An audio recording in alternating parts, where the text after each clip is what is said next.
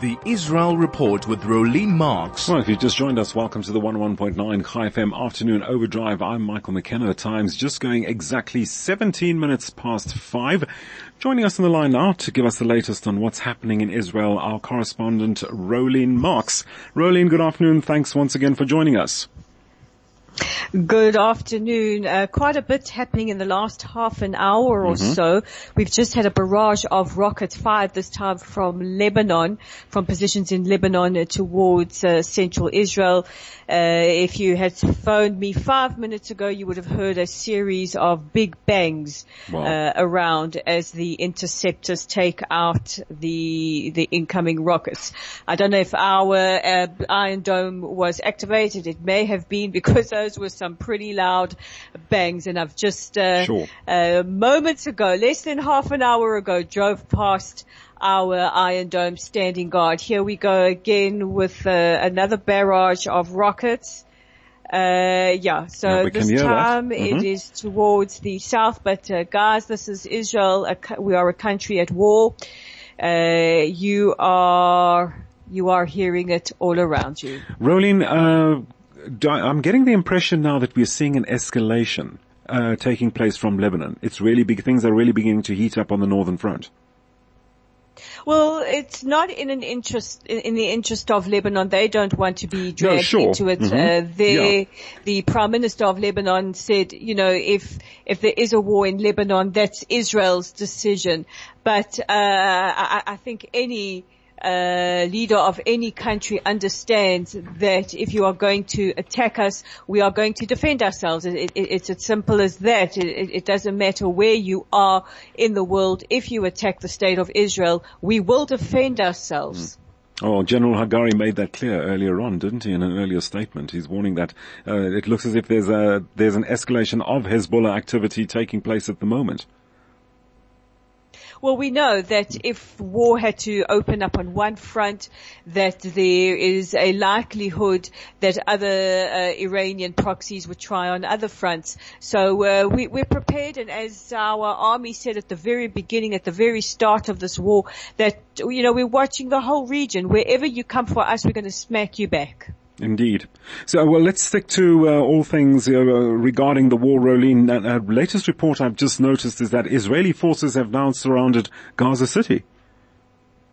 Yes, so we have advanced quite significantly into Gaza and have surrounded Gaza City last night, just after we we came off air. And I always, uh, uh, you know, I always get a little bit annoyed that they wait till we come off air, Michael, mm, then uh, yes, to to update right. us. But uh, the Rear Admiral Hagari announcing that we had broken through Hamas's defenses. And, and I just again, I want to clear up the issue with Jabalia because I see on social media, I see in the in the media in South Africa a lot of uh, upset that it is. Um, uh, a refugee camp. Jabalia is not a refugee camp. It hasn't been for decades. Uh, you cannot be a refugee in land that you control. And, and Gaza is uh, is not occupied. Gaza is controlled by the Palestinians. Uh, it, it, has been controlled by Hamas. We hope to liberate them of Hamas. And while we have no intentions, because I know there are questions coming yes. in, Israel has no intentions of occupying Gaza no intentions, whether it's the Palestinian Authority that takes it or, or, or some other decision, those, those decisions still have to be, uh, discussed and ironed out. It, it, it, will not be Israel, but you cannot be a refugee in your, in your, in land that you control and, and these are permanent dwellings. Jabalia, uh, is filled with permanent dwellings. Um, so it is not a refugee camp. Rolene, okay, so let's look at things from a political perspective. We have countries, numerous countries now recalling ambassadors over this war. Well, this is this is to be a, this is to be expected mm. is, is, that they will make a, a, some kind of protest. We've seen it with Jordan, we've seen it with Bahrain, uh, Colombia, Chile. You know, the world seems to have a very short memory. They they seem to be forgetting how this all started. Right. Um, I, I, think that the Abraham Accords will have legs because I, I, can hear the unspoken uh, uh, concern. I think that you know countries are not going to give up peace treaties. I think they're going to try and placate the street. We have seen uh, alarming rise of protests, many of them violent, around the world. Uh, uh, and a significant increase there. So I think it's attempts by countries to try and quell the street uh, right. uh, and try and calm things down. Rolene, okay, so um, we've also we've also been hearing uh, rumblings from I believe I believe from the Arab world, um, you know, asking countries who have normalized relations with Israel to start reconsidering. Say that again. Sorry. Um, there's also been uh, a talk of, of Arab countries who've uh, been uh, putting it out there for Arab countries who have normalized. You, have just been talking about the Abraham Accords. So uh, Arab countries now are being asked to re shall reconsider their stance with Israel. These countries that have normalized relations with Israel.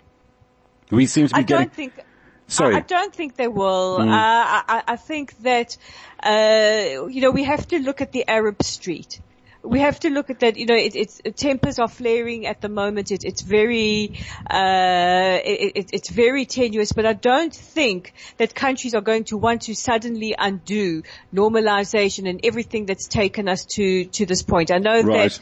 that uh, the Crown Prince of Saudi Arabia is in uh, the United States. They're talking about long-term peace between the Israelis and and the Palestinians. You, you know, uh, I think any leader worth his salt understands. They understand understand where Hamas fits into the uh, the remit of, of, things. This is a very very inflammatory uh, issue at the moment. Sure. It's, it is extremely polarizing. Sorry, we've got uh, more siren alerts uh, in other parts of the country coming in wow. at the moment as well. Wow. This time in the north. okay, as you said, this this is live as you're listening. If you've just joined us, I'm chatting to Rolene Marks.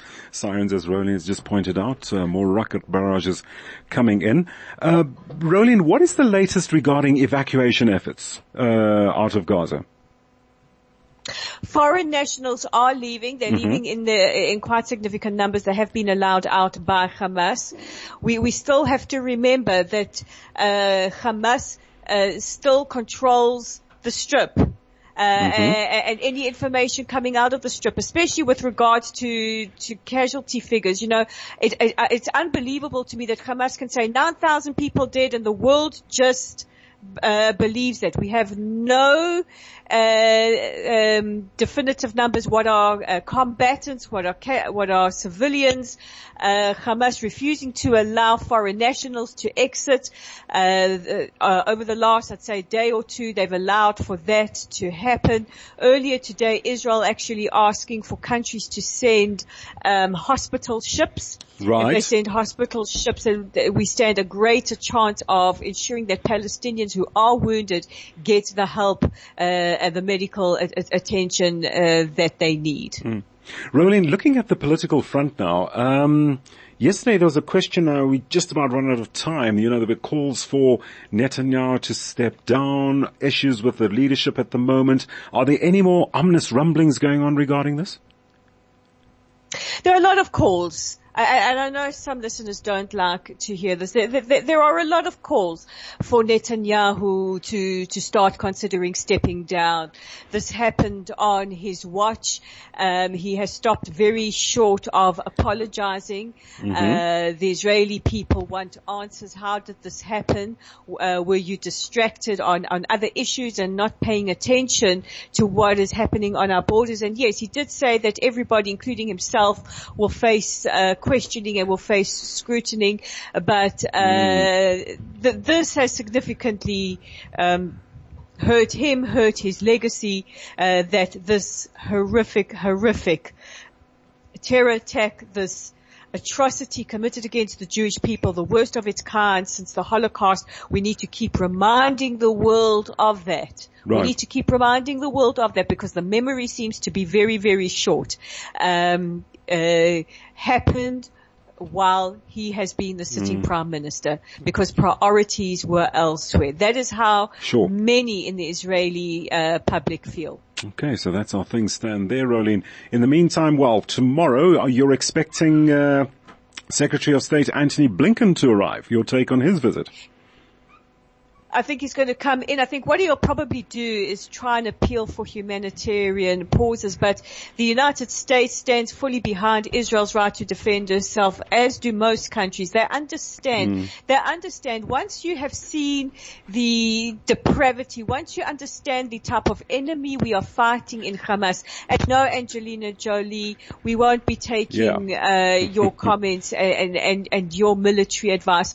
Once uh, countries understand that this is uh, uh, Hamas is a is a terror organization uh, dedicated to the destruction of of Israel. This they have said uh, quite openly. They said it days ago on, on television. Uh, most decent people see that and they understand that Israel is going out to surgically remove Hamas from uh, the Gaza Strip, from our borders, and from the region. Rolene, before we wrap up, uh, just a, call it a morale, let's leave it, let's leave this on a morale boosting note. Something I also wanted to ask you from yesterday with Noa Kirel just had a, a, a concert, uh, and it really, really, uh, it was very successful in raising funds for the war effort. Well, people have been phenomenal. People understand that this is a country uh, at war. Uh, the knock-on effects, not just you know uh, supporting the, the military, but the knock-on effects. I mean, we are going to have to deal with a massive wave of PTSD, PTSD trauma, uh, uh, uh, and a mental health uh, absolute catastrophe after what happened here on the 7th Sure. uh, of October. I mean, you, you and I are talking, there are still rockets coming in. Wow. Uh, and, and, and people need to understand that this is extremely stressful for us living here who are still living under this. We are still living under rocket attack. We still have to run for shelter. We still have to help children who are, are going through incredible stress at the moment. Uh, a- and it's important that people outside of Israel understand that, that this, uh, the threats coming from the skies have not been neutralized yet. Rolene, I'm not going to let you go just yet. Uh, one of our listeners, Ivan, is saying, oh, Rolene, I listened to your report today after what it must do to you emotionally. Always think about that, that we get, get the news as it comes and knowing it's, it's the truth. I stand in admiration of you, Rolene. You'll be blessed one thousandfold for what you're doing for our country. Thank you once again. Go carefully from Yvonne. And Gary says, hi guys, a suggestion maybe, Rolene on for a longer time, 10 minutes extra. She's so interesting. Just thinking. Here we go, Rolene.